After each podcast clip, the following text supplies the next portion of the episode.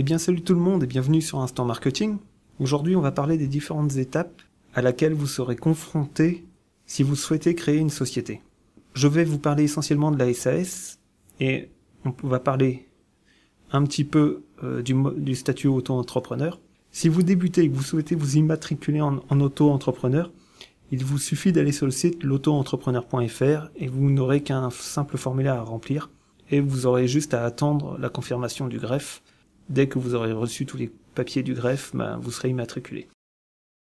Pour un statut SAS, ça va être ou SASU, parce que la SASU fonctionne plutôt de la même façon, sauf qu'il n'y a qu'un seul associé. Vous allez devoir avant tout rédiger vos statuts, donc qui seront à faire avec vos actionnaires et à signer. Puis vous n'aurez plus qu'à aller voir votre banquier. Là, vous déposerez votre capital social, qui a été défini dans les statuts.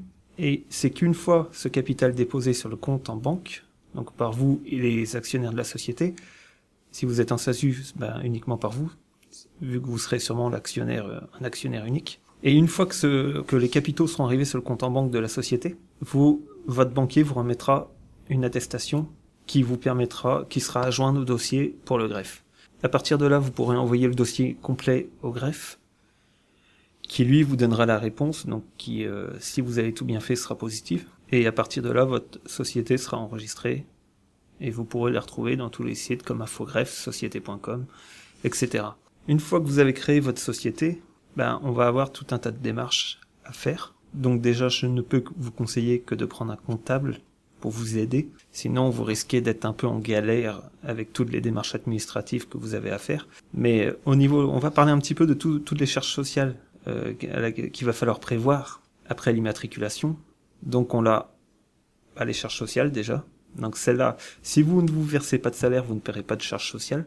Par contre, si vous vous en versez un, vous en paierez. C'est à hauteur de 80% pour le gérant. Les charges sociales sont à payer tous les mois. Depuis le début de l'année, tout a changé. Avant, on payait ça par trimestre. Maintenant, ça se payait au mois, ce qui peut vous éviter les surprises. Ensuite, vous aurez plusieurs acomptes de TVA à verser dans l'année. Donc il me semble que c'est 3 acomptes à verser dans l'année. Et en fin d'année, vous devrez solder votre TVA, c'est-à-dire payer tout ce que vous devez une fois déduit les acomptes.